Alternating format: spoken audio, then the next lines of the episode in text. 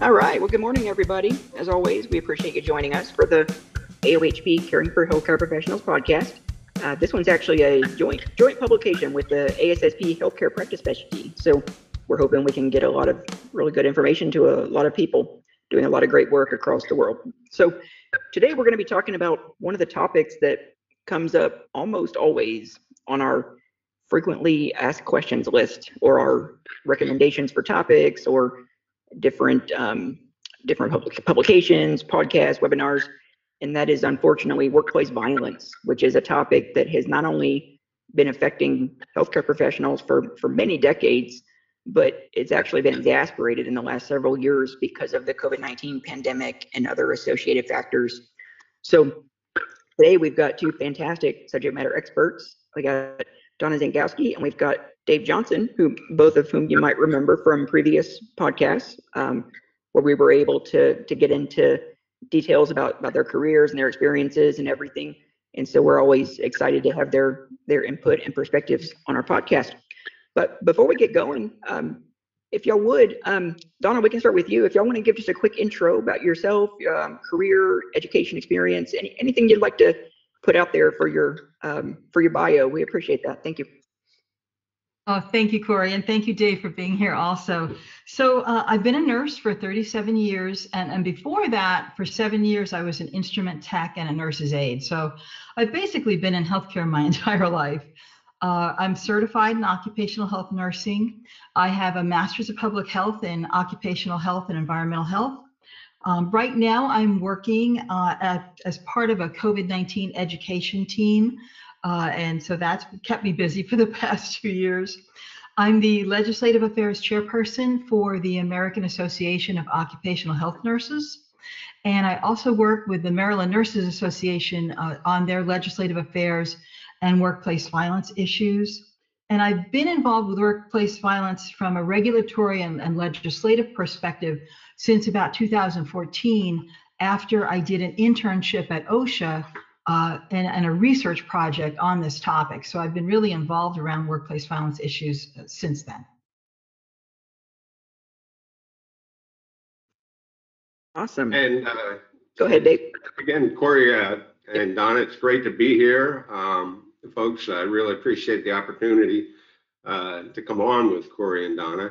Um, like Donna, I've spent pretty much my entire uh, journalistic career. Again, I am not a safety and health professional by any means, but I have uh, written about the, the field, studied the field, interviewed uh, probably hundreds of professionals over a, a, span of 40 years. I started as chief editor of Industrial Safety and Hygiene News way back in the Stone Age in 1980 and um, retired in 2020.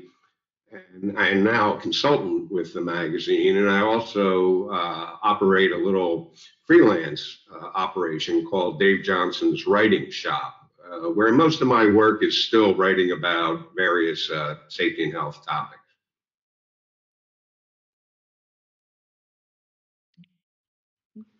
Awesome. That's fantastic. We definitely uh, appreciate all y'all's service over the years. And Dave, as you were saying that, I just realized that I actually, uh, I apologize. I failed to respond to one of your emails where you were you were asking for some some perspectives about a topic. Um, so if that's not too late, I'll send that to you later today. But uh, I was going to say, Corey, uh, you get those emails from me just about every week. you and uh, some of my other sources in my network. So uh, yeah, um, sure, it's never too late. Always want to hear what um, subject matter experts have to say. So sure, fire away later today. Cool. I appreciate you asking. All right. Well, so for today's topic, like we said, we're going to be talking about workplace violence. So, unfortunately, as we know, it's one of those situations in healthcare where it's high frequency. It's one of those things where there's always a potential, whether it be working in the emergency department or on a patient care unit or even doing um, imaging or, or anything in between, there's always the chance that there could be a situation with whether it be a coworker, whether it be a patient, whether it be a visitor, family member, and so it's important that we're able to identify how those hazards and threats come up, and then we're able to figure out some of the best practices on how we can either avoid or mitigate those situations. So we're going to get into that today, and we're also going to talk about the ways that these situations have exasperated because of current events in the last several years slash decade, and then also some of the some of the work that's being done over at uh, OSHA and Joint Commission and all of the different agencies that are talking about these these issues with the industry. So first things first, um, workplace violence. You know, like we said, it pops up in a, a number of ways, um, almost countless. But um, if we could, let's kind of talk about that in terms of the ways that workplace violence tends to manifest in the workplace. And um, in addition to that, do we feel like um, there's any kind of misrepresentation of what workplace violence is when it comes from a patient or from a visitor as opposed to a coworker? Um, Donna, let's start with you on your thoughts, please. Uh, okay, well, well, definitely, uh, there's a tremendous amount of workplace violence happening, and it's gotten worse during the pandemic. And and I can, uh, I, I have some numbers to give you later on when we're talking a little bit about the pandemic specifically. But uh, well, we know it's manifested in many ways, right? It's physical violence, it's verbal abuse, it's threats, uh, bullying, harassment falls under that larger umbrella of workplace violence. Uh, the biggest problem when you're trying to quantify what's happening is getting accurate numbers. Part of the problem is that it's vastly underreported, especially in healthcare. There's so many reasons for that. Uh, one of the things that struck me very recently, uh, ANA did a recent survey of 12,000 nurses, and it's their second year of the pandemic survey, and they just published those results like within the past week. Uh, and that survey was done just this past January. And they were asking these 12,000 nurses, you know, does your organization care about your well-being? And does your organization respond to your complaints right? So when they looked at nurses specifically under age 35 which in my mind is most of the nurses doing the hands-on frontline clinical care. You know they're they're your uh, caregivers on the med surg units and in the icus are these younger newer nurses when they asked, does your organization care about your well-being? Less than 20% agreed. That's outright, that's terrible. When they asked, does your organization respond to your complaints? Less than 18% agreed. That's a really sad state of affairs. And so when you think about, you know, are these nurses going to report workplace violence in all its many forms? And the answer is, is probably not because they don't feel their management cares about them and they don't think that those complaints are going to go anywhere. And then if you do look at the numbers that are actually uh, reported, it's really difficult to get a handle on how many reports there really are. So there's no centralized reporting for workplace violence at every facility that gets shared, right? The closest thing that we have is numbers that are reported to OSHA, uh, which we see uh, when OSHA gives that data to the Bureau of Labor Statistics. And then the other way we get some numbers is if we get workers' comp uh, information from the state. There's problems with all three of those reporting structures. Um, and I, I, do you mind if I get into it just a little bit? Sure. Anything you'd like to add is appreciated. So talking about uh, workers' comp, right? Every state has its own workers' comp. Um, but in general, they all require that uh, someone in the organization fills out a first report of injury. Uh, and that's the form that gets sent to them when a person gets hurt on the job. And for the most part, all these first reports of injury have a section uh, under occurrence. And the question they ask, and I've got a form in front of me so I can, you know, have a reminder here. The question they ask is how the injury or illness occurred. Describe the sequence of events that includes any object or substance that directly injured the employee or made them ill. Well, if you don't put the right thing in that line on that form, you might not know that this person was injured by a patient or a visitor or really that it is workplace violence, right? Because let's say the, the employee was hit by a chair by a patient. If you write on this line, employee was hit by a chair, employee struck by chair, that's not going to tell you necessarily that it's workplace violence. So the person that's coding this form might just say, oh, struck by chair, injured by chair, and they're not going to capture it as a workplace violence event because workplace violence has a very specific code. Uh, it's uh, on this particular form, it's like code 74, struck by another individual, injured by an individual. If you don't use that right code, this workplace, uh, this workers' comp form is not going to indicate it was a workplace violence event, right? So that's the first problem. With OSHA, OSHA, it's a really similar situation. OSHA has a form. Uh, it's it's there's this log that you fill out when anybody gets hurt. It's this OSHA 300 log. There's no particular category to check off workplace violence, right? So there is no way to know on this basic log that it's workplace violence. What you have to do is describe the incident in a second form, this little 301 form.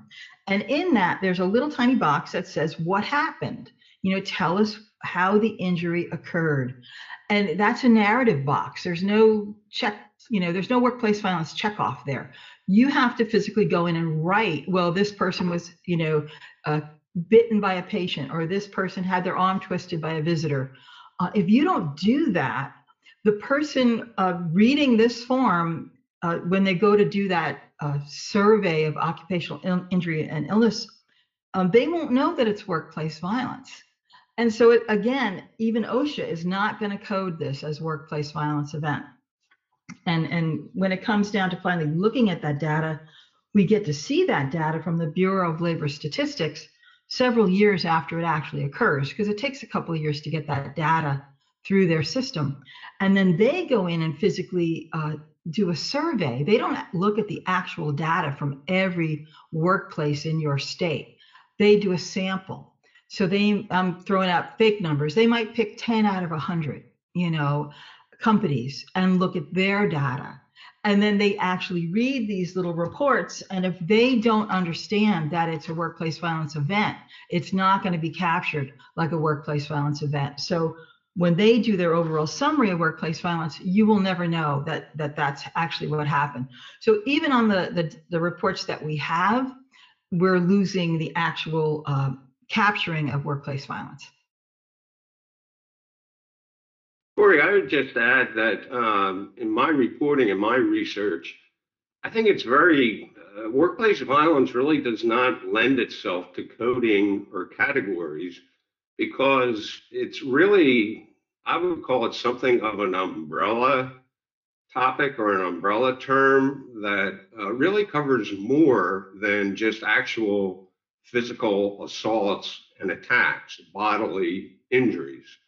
Uh, for instance, uh, one definition of uh, one company's, more than one company I came across, uh, defines workplace violence as not only physical attacks, uh, pushing, shoving, choking, punching.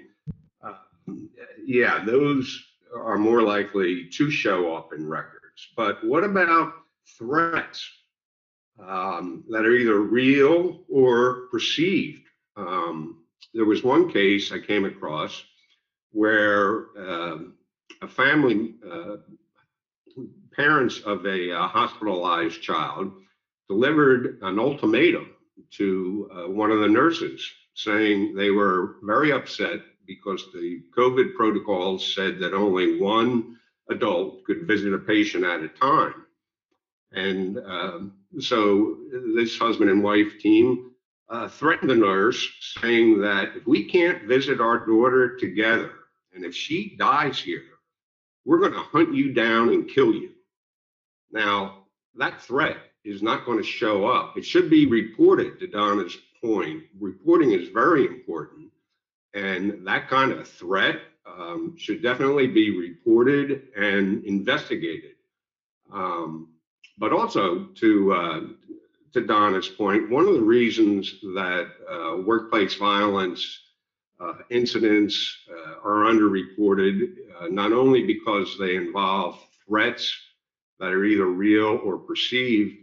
Um, but there's a, there is that lack of follow-up many times. I came across a uh, an article by a San Francisco news station that investigated California OSHA and found that Cal OSHA listen to this statistic. Cal OSHA took no action on 76% of the violent workplace incidents reported to it because, in Cal OSHA's estimation, there was no continuing threat of violence.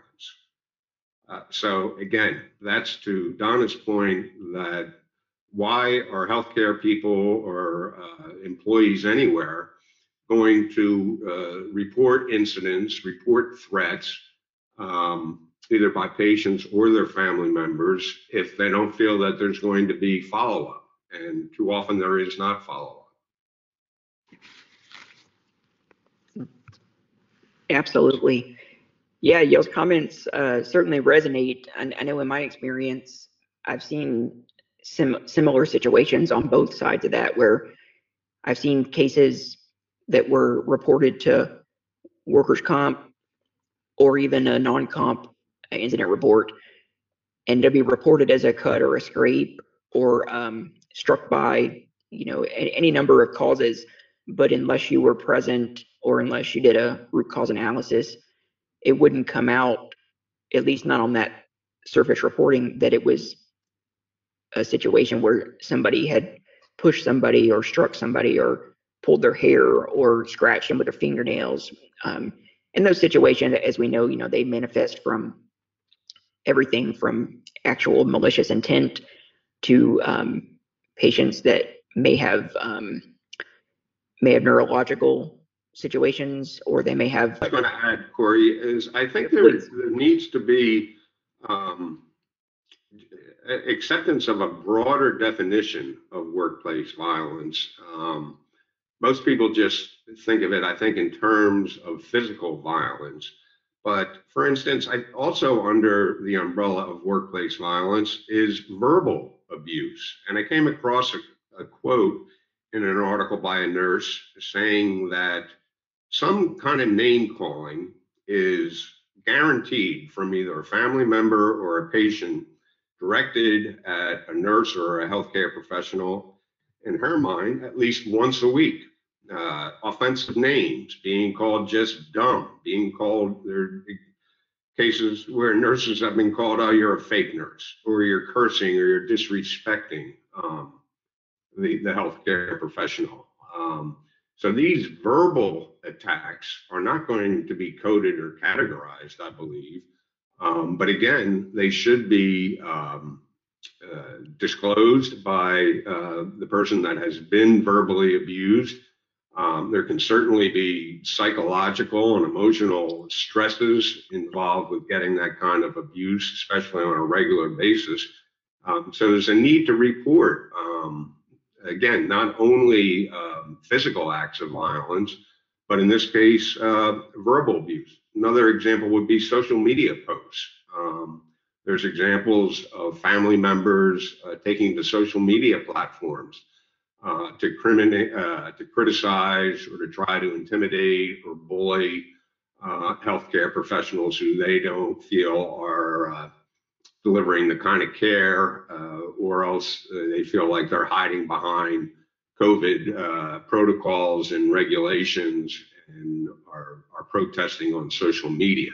Again, that's not going to, to show up on an OSHA form or a workers' comp form because nobody actually has been injured. Um, but it's definitely an assault uh, of a kind on uh, the dignity of a healthcare professional. It should be reported and it should be investigated. Yeah, Dave, this is Donna. I, I completely agree with you. And and that's why it's so important for organizations to have their own really strong internal reporting structure and, and, and not only take these reports, but actually, like you said, investigate them, follow up on it, and do something about it.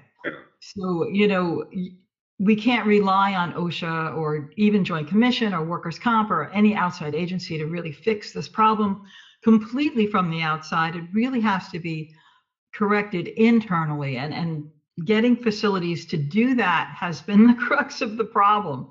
And I know we've worked around it, right? We have legislation and there might be state legislation and we're trying to get federal standards and you know all those things are helpful, but the organizations really do have to get on board with having effective workplace violence prevention that does encompass all of the, the vast variety of ways that violence you know occurs in their facilities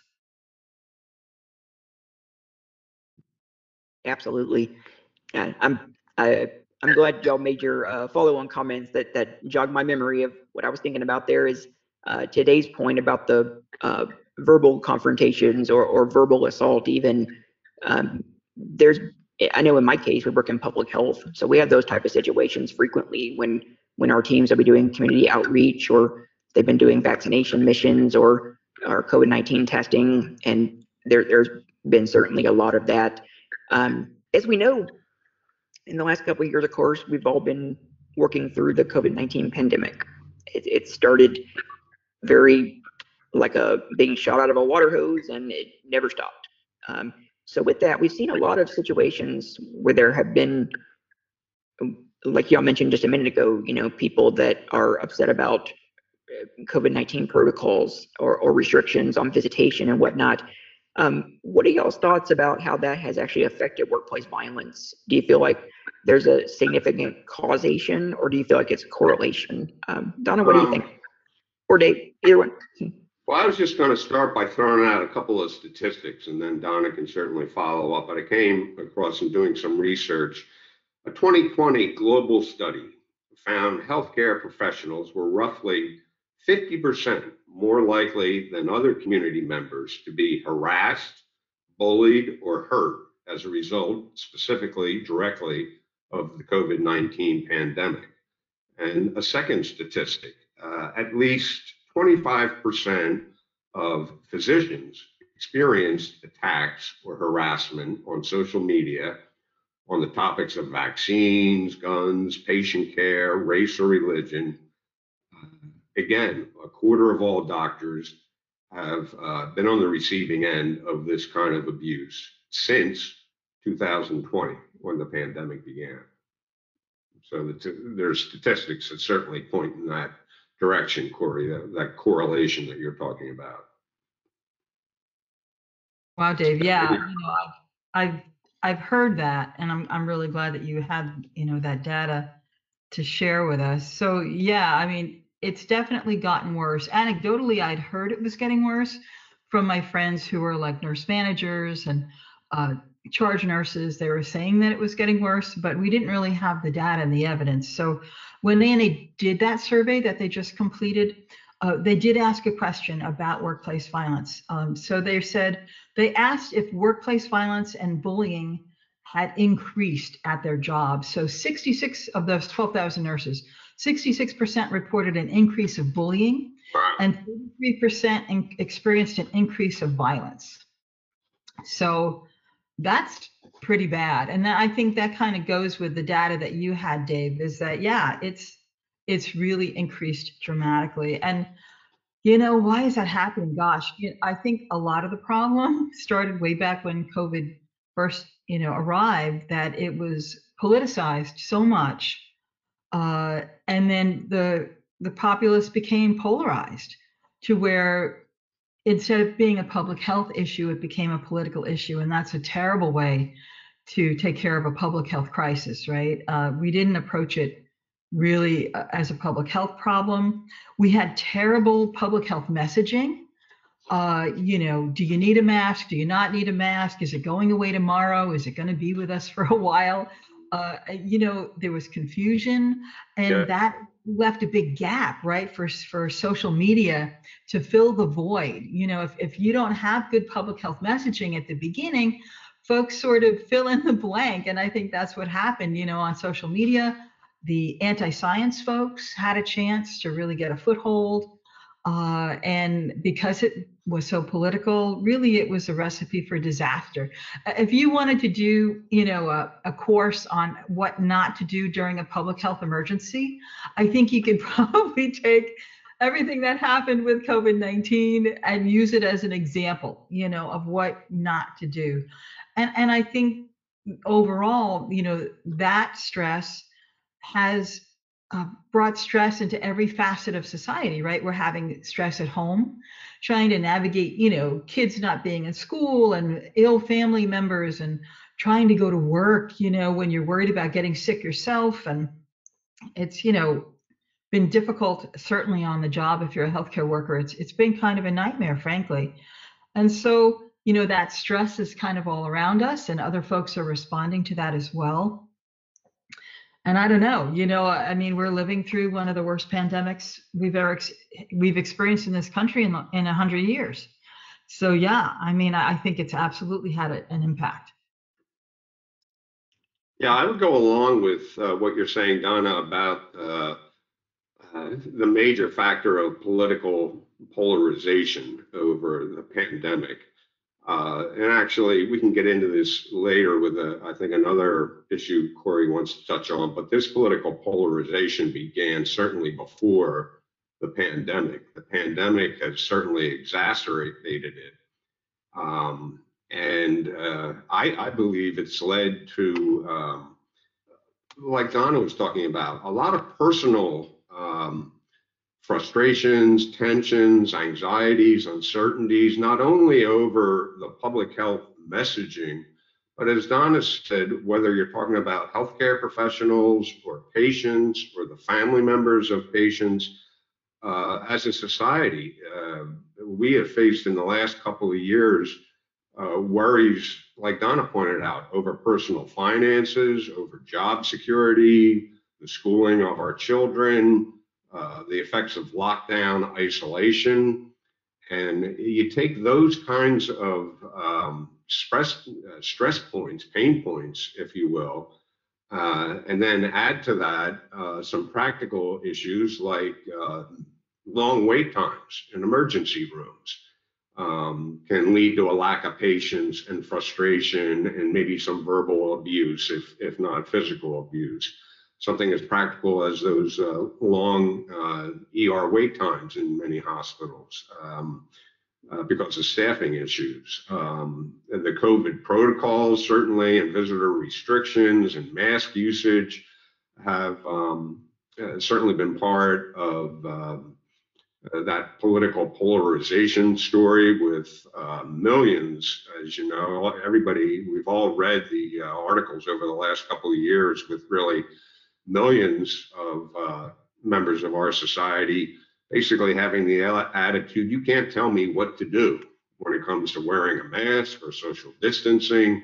You have a number of uh, people who believe that it's not a pandemic, but in the words of one article I read, um, some protesters uh, will call it a scandemic. Um, so I think there's there's a variety of um, factors and pressure points that go into um, COVID uh, just compounding um, the existing uh, workplace violence problem that has been there, as both you and Donna have said, Corey, for, for a long time.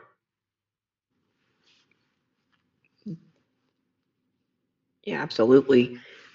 Yeah, um, that's that's certainly um, it's an interesting I don't know if phenomenon is the right word for it, but the way things have the way things have progressed over the last several years, I, I always speak to people about this and compare it to, you know, my experiences in the military where uh, in, in the Air Force, I was in emergency management. So we dealt with counter chemical, biological, radiological, nuclear, and explosive hazards. And in that case, you know, the Air Force and the, the military in general, they have very particular regulations around dress code and, and grooming. So you have to have a clean shaven face so that not only is it for dress and appearance, but also that if you have to put on a respirator within nine seconds of a chemical attack, then you're going to get a seal and you're going to live through it because we all know, you know, VX nerve agent or, or sarin gas, it, it doesn't take much, you know, maybe 0.02%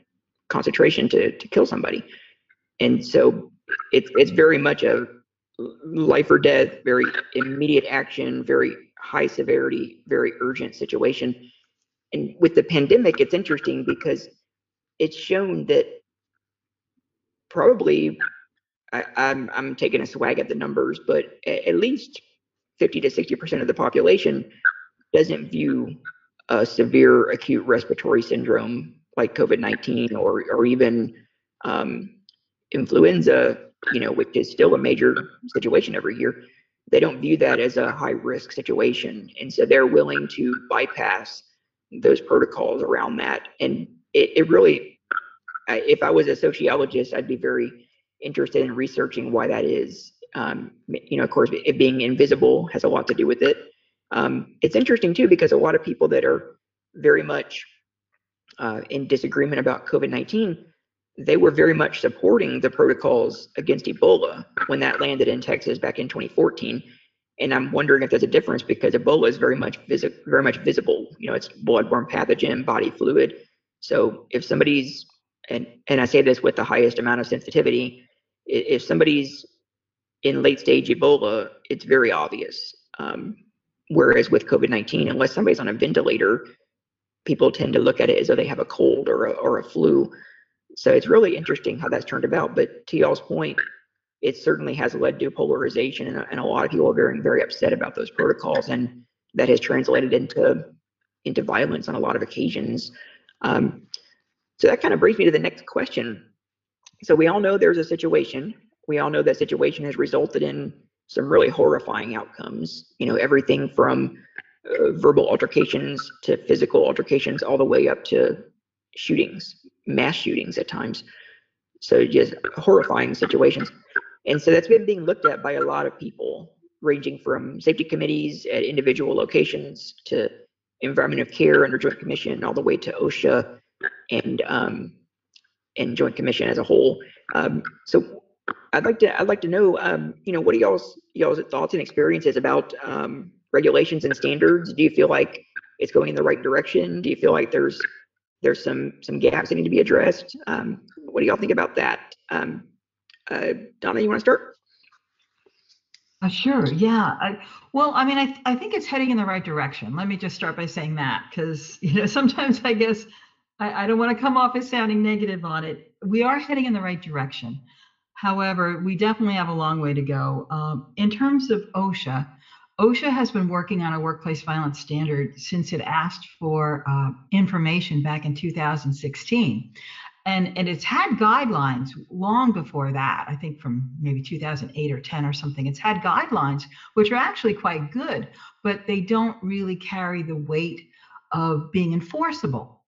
Uh, and so getting an actual OSHA standard is really important because it's enforceable. Right now, if OSHA were to go to a hospital uh, because of a workplace violence complaint, it would have to uh, cite that hospital uh, under the general duty clause, which is a very difficult thing to do. It takes a long time, and there's, you know, not a lot of uh, positive outcomes happening around that. It, it's it's not been very successful in in reducing workplace violence or being a deterrent. So we really do need OSHA standards specific to healthcare and social service for workplace violence. And right now they are still working on it, and they're at the small business review stage. They've been at this stage for a couple of years. Um, I'll say the last administration perhaps wasn't moving it along very quickly. Uh, now it seems to be back on the agenda again, and I know they are putting together these small business review panels, and they they are doing that. How long that's going to take and how it'll happen on its own, I'm not really sure. It might be quite a ways. Uh, the Joint Commission has done something uh, exciting. Uh, this past January 1st, they came out with their own new workplace violence standards uh, they actually added workplace violence language into some existing standards, and then they actually created some some new ones as well. And they took effect January 1st. So I actually uh, was on the AOHP listserv, and I'd asked the group, "Has anybody had an inspection since January 1st?" Because I wanted to find out if they noticed the difference are the Joint Commission surveyors actually asking the questions and looking at the information that these new standards say they're supposed to do. But unfortunately, I didn't get any feedback from anyone. And that just might be because really nobody's had a, a Joint Commission inspection since January 1st. Or, you know, so I don't know. You know, it, it's it's too soon to tell. And I'm I'm hoping to get more information as time goes on on that. But if they work, uh, the Joint Commission uh, would be, you know, requesting that facilities, uh, you know, do a worksite analysis related to workplace violence, right? They're supposed to have uh, a workplace violence, uh, you know, team. They're supposed to have a centralized reporting system for workplace violence events. They're supposed to do investigations when an event happens. They're supposed to do follow-up care for employees that are injured. Uh, and they're supposed to make sure that their reporting structure is something that's easy to use and is available to everybody, you know.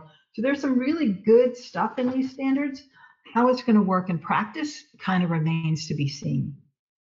Um, the other thing that's kind of interesting, and I, I, don't know that it's ever utilized, is the Joint Commission does consider uh, a serious workplace violence event that injures an employee a sentinel event. And I know anybody in healthcare, you know, we've heard about sentinel events that happen to patients. You know, certainly if a patient, you know, a surgery in the wrong body part, or you know, a, a patient death, you know, uh, due to an injury. I mean, there's certain things we know are sentinel events. Well, a serious bodily injury to an employee from workplace violence is also a sentinel event. And we can report it as a sentinel event. I mean, you can make an anonymous report to the Joint Commission uh, on their patient safety reporting structure. Uh, they have like an online uh, form you can fill out, and you can ask for it to be anonymous, and you can report uh, as a sentinel event a workplace violence injury. Now, I don't know that folks use that method, but it's possible that if the Joint Commission decides to take that report, then they would require an investigation. Uh, and and you know I'm just putting that out there as a thought. If folks want to utilize that avenue, uh, they can. They can also call OSHA, of course, and, and you know make an OSHA complaint. Um, but because there's no standard, it would be a general duty clause uh, violation. I'll come at this from a slightly different point of view, uh, but uh, in early early last year, in 2021, the House of Representatives passed a bill called the Workplace Violence Prevention for Healthcare and Social Workers Act. And a key component of this bill would require OSHA to set a workplace violence standard. As Donna said, OSHA's been working on it for six years now, but they'd be, uh, this legislation would require OSHA to set that standard by 2025. Well, uh, that legislation is now in the Senate. And uh, as we know, uh, the Senate is very polarized and gridlocked and preoccupied with uh, bigger issues. Unfortunately, this is a big issue, but there, there's worldwide crisis going on right now, and there's still uh, aspects of the pandemic that have to be dealt with. Congress has a full plate of issues. And just my opinion uh, as a journalist, uh, watching safety and health legislation try to be uh, passed through both houses of Congress, um, really over the last numerous decades, seldom has happened. I can't remember the last time Congress uh, passed um, safety and health, uh, occupational safety and health uh, legislation. So I would say the chances of this bill, um, which is now in the Senate and the Senate working on it anytime soon, uh, I would say the odds are not in its favor. Just, just my opinion. Um, and, and, one other thought, uh, listening to Donna, and again, just my opinion, but it seems to me that the Joint commission is in a better position uh, as a regulator um, to make a contribution to really uh, uh, improve uh, healthcare workplace violence prevention compared to OSHA. Um, again, as uh, as Donna said, uh, OSHA can use the general duty clause. It doesn't have a specific standard, of course. The general duty clause is very difficult um, uh, for OSHA to to follow through on and uh, reach a settlement agreement uh, with the party involved.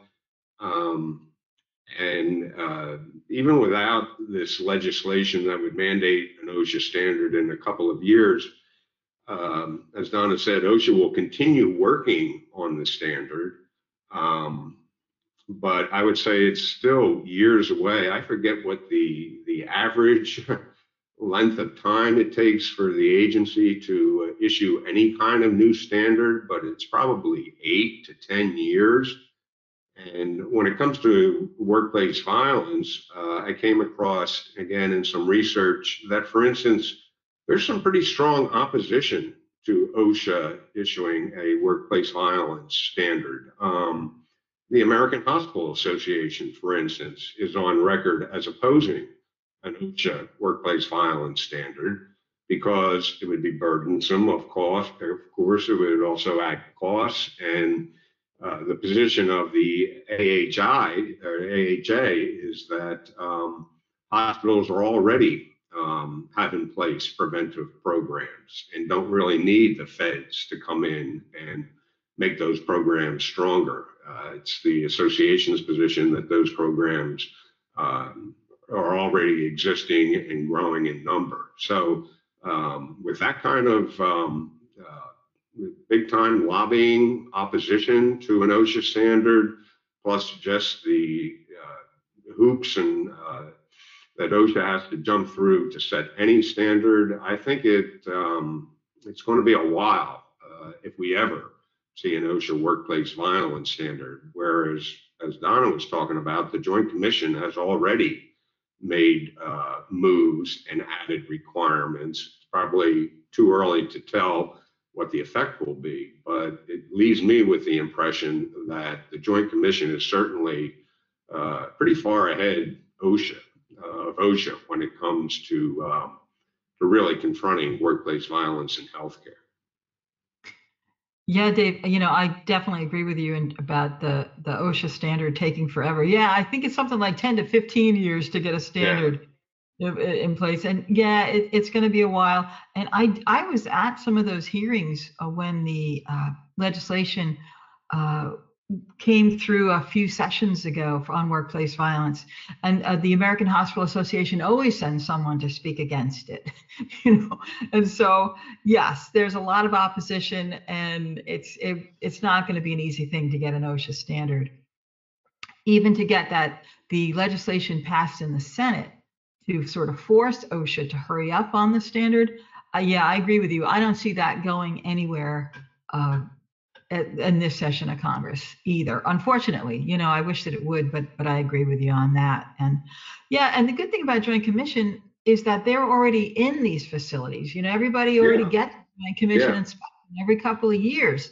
I mean, it's not like waiting for an OSHA inspection. I mean, you might get an OSHA inspection once every 50 years, you know, with the number of surveyors that they have. So, you know, uh, it's it there's real potential for the joint commission standards to make a real difference the the proof in the pudding will be if they really uh, enact them fully on the ground when they do their surveys. You know that will be the thing and and i'm, I'm hopeful. Uh, but but we'll have to see. Yeah maybe in a year's time we can get more data on that and come back and talk about it. Absolutely. Yeah, and I can I can echo that as well. And in my experiences is with and I, I'll tread lightly with this because I don't, I don't want it to be mis- misinterpreted, but it's interesting in- in the in the operational healthcare world. If you're if you're speaking to people about OSHA, like uh, Donna was just referring to there, you know, a lot of times people may think, you know, there's a very significantly low chance that OSHA is going to show up at our door. Um, but with Joint Commission, if there's a direct impact from Joint Commission, and that may be observed or found on a Joint Commission um, audit, then there's a, at least in my experience, there's a much higher chance there's going to get traction behind it. I know that happened with respiratory protection in the past decade, where you know, people, well, OSHA required, 1910.134 requires, you know, these components for respiratory protection program. And there were a lot of, a lot of people, you know, I won't say who, but there were a lot of people that you know, they would, well, you know, that there's a pretty good chance we're not going to ever get looked at. But when Joint Commission started asking those questions, you know, during their roundtables, during their visits, then it became very real and be okay, we really need to get this sorted out. And all the things we have been working on very diligently and encountering, you know, pretty good amount of resistance, suddenly the doors opened and we were able to get the complete hazard analysis, you know, everybody logged, we were able to get all the medical evaluations current, all the fit testing and really get all that situated. So I feel like y'all are y'all are certainly um, resonating with me that if that was to come from Joint Commission, that you know these these sentinel events are they're they're happening very frequently and they're high severity. We need to be able to get this going. Then um, there will be a good impact to come from not only increased reporting um, in a in a wider wider scope of what constitutes workplace violence, but also a push for particular leading indicators and being able to identify potential threats of violence and then being able to communicate those and take the appropriate actions for de-escalation and response and and identify what the expectation is for that response so people aren't worried about um, well do i choose between being accused of a patient safety violation or do i get punched in the face instead?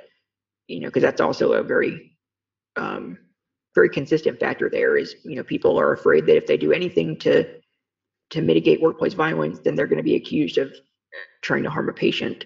So a lot of factors there um, input is fantastic. Um, so that kind of brings us over to the um, over to the last part of the conversation um, is is there anything else that we haven't we haven't talked about yet anything you'd like to like to bring into it. Um, Dave, we can start with you. What are your What are your last thoughts today? A uh, couple of thoughts, uh, Corey, real quickly. Um, uh,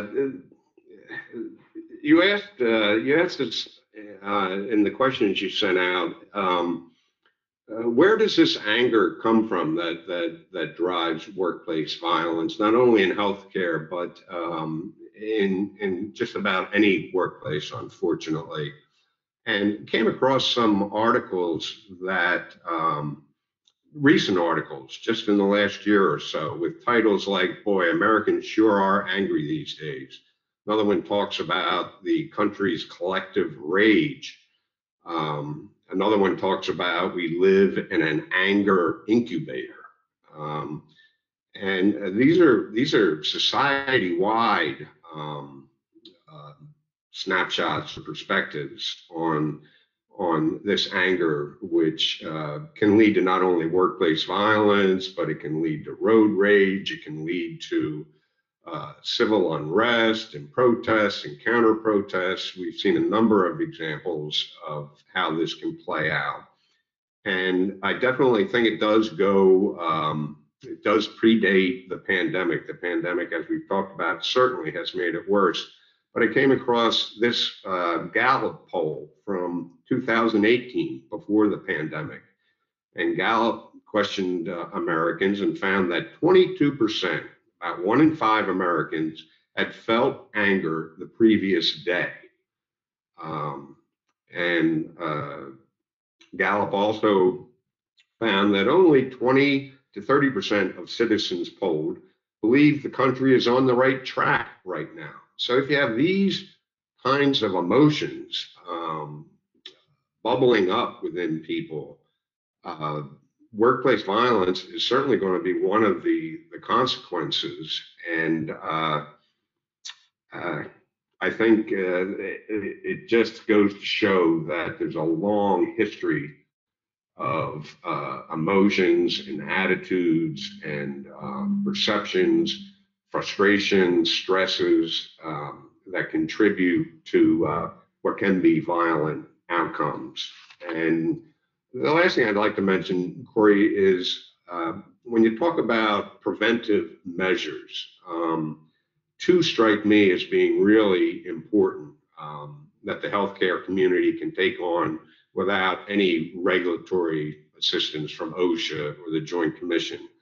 Um, and I'm sure these will resonate with Donna, who's lived the, the life. But in doing research, one was uh, the importance of zero tolerance policies and uh, came across a California utilities zero tolerance for workplace violence policy. And it states that the company will not tolerate any weapons on site or on personnel, any threats of actions creating real or potential hazards for employees and others, certainly will not tolerate violent physical contact, will not tolerate threatening communication to employees or their families, will not tolerate beyond uh, physical contact, will not tolerate harassment, bullying, stalking, any action, real or perceived again, that um, can provoke fear or diminish a person's dignity in the workplace. And uh, this company specifically states that um, uh, the excuse of, oh, I was just joking around or, oh, I didn't meet it, uh, will not be tolerated and not taken as an excuse. And so I think that kind of, uh, that's just one case study example of what a zero tolerance program, how strict it can be. Um, and down on paper, putting those uh, uh, preclusions and, and restrictions down on paper is one thing. That, that zero policy, zero tolerance policy has to be uh, reinforced. The other thing that I've seen um, more corporations uh, within healthcare and outside of healthcare doing that I think uh, in the long term um, can maybe tamper down um, this societal uh, anger and anxiety and uncertainty are uh, the growing number of well-being uh, initiatives and wellness programs that focus on everything from exercise, sleep, nutrition, ways of de-stressing, ways of uh, self-care, mindfulness, hydration.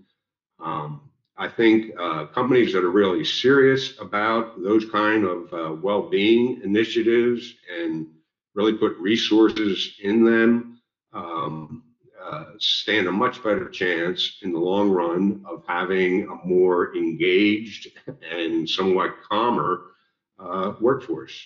So, two control measures, to Corey. Uh, so I, yeah, yeah, uh, well, I definitely agree with you that uh, yes, having zero tolerance policies helps a lot. Doing more for your employees, you know, encouraging well-being helps a lot. Uh, healthcare is so unique, though. It's one of the few industries where uh, if you have an unruly patron or an abusive patron, you're still probably going to have to take care of them. You know, if uh, in retail, you can ask them to leave the yeah, store. You can't terminate them. Yeah. yeah. No, it, healthcare is so unique. Uh, and, and, that sort of, you reminded me of something that I didn't mention is, when we were talking about regulation, uh, is working at your local and state level. So it, at the state level, there's lots of states that have workplace violence laws on the books. Uh, some of them are good, some of them are not so good, but you know, definitely uh, figuring out if there are workplace violence laws in your state is very helpful. What they are uh, and working towards making them stronger. I know uh, I'm part of Maryland Nurses Association, and we actually have an interesting collaboration with the Maryland Hospital Association, and we have co-sponsored legislation together uh, in the state of Maryland uh, to help with reporting issues around workplace violence. And we're trying to uh, work with the state's attorneys generals about prosecuting workplace violence because just because you have a zero tolerance policy doesn't always translate into uh, a very violent patient having charges brought against them. You know, that whole right. process is complicated, very complicated. And so a lot of support needs to happen around that. Um, and it's really important to work at your state level and also your local level at your facility. You know, make sure you report, you personally report all incidents yourself. Uh, if there's a workplace violence team where you work, get involved with it. You know, find out how functional it is. Is it meeting? You know, it, encourage your facility to do more, you know, by being an interested participant. Uh, and ask them what they're doing, especially if there's a law in your state, like there is in Maryland. Ask them how how they're enacting that law at your facility. You know, try and get involved. And and I don't know. To me, the most important deterrent is a strong management commitment to preventing workplace violence in the first place. And and to me, a success would look like a facility treating a workplace violence incident as seriously as it would treat a patient injury or a patient incident. Because we do a really good job, I think, of, of looking at patient safety events. You know, if a patient gets hurt in the hospital, we're on it. You know, we we have a team of people investigating it. You know, we we don't let it sit and, and not respond to it. You know, we do good documentation around it. We do follow-up training. We change entire systems when we have a serious patient incident, right? We need to do the same thing when we have an injured worker. We need to put that same energy and care into taking care of injured workers, of preventing worker injuries, just like we do for patients.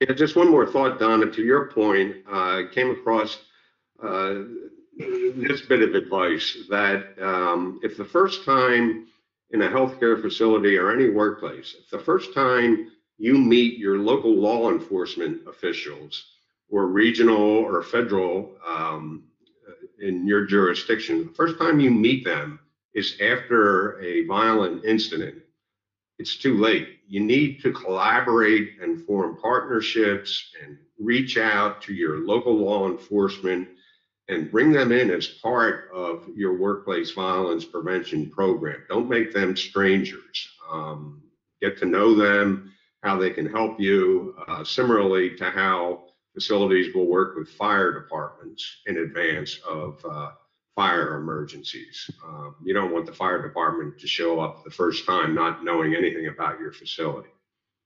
Uh, it just made me think of that, Donna. Yeah, absolutely. Yeah, that, eh, I like how you mentioned that as well. You know, we have that situation where our, in our case, we do public health, so it's a, it's a little bit different than, than be- being in a, you know, in a physical hospital or a clinic. But we've had that situation where we've been doing uh, mobile vaccination clinics, and so we've made it a point to check in with our police department and make Yeah. sure that we know who the local, the local um, patrol is. And then, should there be a situation, then our people know that methodically, the expectation is to identify the threat, create reactionary distance, call for support. If it's immediately dangerous, then you fall back to a public location where you're where you're safe and you have good cover and concealment. And then from there, we're able to make sure we know who the local local law enforcement is or security provider that can that can come there. And if they're not able to actually stay on post, then they have a quick response time, you know, generally about five minutes. I totally agree with that. And that, that applies the same, you know, in a, in a hospital. Um, security and law enforcement is an excellent deterrent. And then should there be a situation, having them available and knowing what, what the operation is and who's involved and how to, how to get there and help resolve it quickly is very important. Yep. Uh, but yeah, those are y'all, y'all's input and, and perspectives is fantastic. Um, eh, you know, as always, we, we could, we could certainly talk for, you know, another hour or more just on the different options for, for preventative measures and different types of training and response procedures and whatnot. But, um, but we'll, we'll keep it at the hour for today. But, um, if y'all are up for it, of course, I'd like to invite you back later. You know, you have an open invitation. We always appreciate your being here. Well, thank you for inviting me, Corey. Thank you very much. Yeah, thank you, Corey. I appreciate it. Thank you, Dave. It was a really interesting thank- conversation. Yeah, no, thank you, Donna, very much. Uh, you, you're living it on the front lines and you're very involved in the uh, political aspects of it. So you are a rich resource. Um, I'm glad that you're able to share your messages with, with this audience and uh, a lot of other people through your outreach efforts. Good job. Mhm. Yep. All right. Yeah, we appreciate both of y'all being here. Definitely um, fan- fantastic um, expert points of view. Um, but yeah, to tie it up today for everybody listening, um, like we said, this today is a joint joint presentation between the Association for Occupational Health Professionals in Healthcare and also the American Society for Safety Professionals, the healthcare practice specialty. So in both cases, please check it out. There's all kinds of great happenings. Uh, AOHP has some webinars coming up, and um, ASSP has some webinars coming up also. So definitely check those out. And um, you can find them on LinkedIn. You can find them on uh, AOHP.org, or you can find ASSP Communities, which is inside of ASSP.org. Um, otherwise, podcasts are both available. And ASSP is at anchor.fm backslash ASSP dash HCPS dash healthbeat. And AOHP is at anchor.fm backslash AOHP. So as always, if there's any topics you'd like to see, any particular resources like checklists or publications or anything, or if you'd like to get involved, if you'd like to be involved with the chapters or with the practice specialties, or if you'd like to be um, be on the podcast, or if you'd like to write an article, we'd love to hear from you. So please feel free to reach out to us, and we'll be happy to get you involved. But for today, we'll go ahead and sign off, and we'll talk to everybody real soon.